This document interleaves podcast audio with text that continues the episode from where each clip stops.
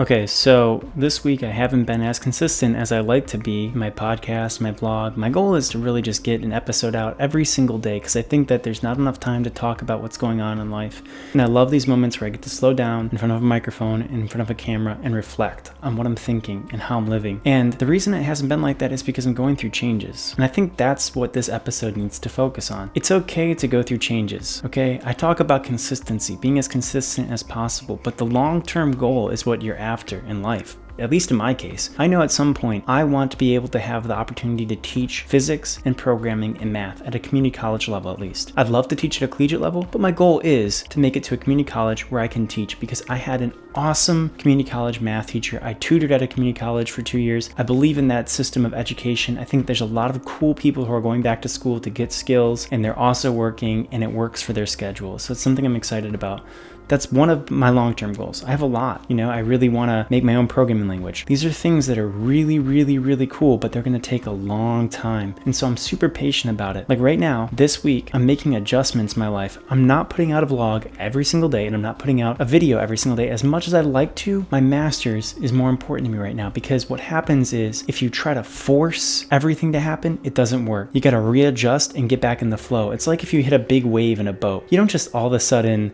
you know, just jump the current and like start fighting against the current. You find a way to work with the current and still get upstream. You don't just try and go up the hardest path possible.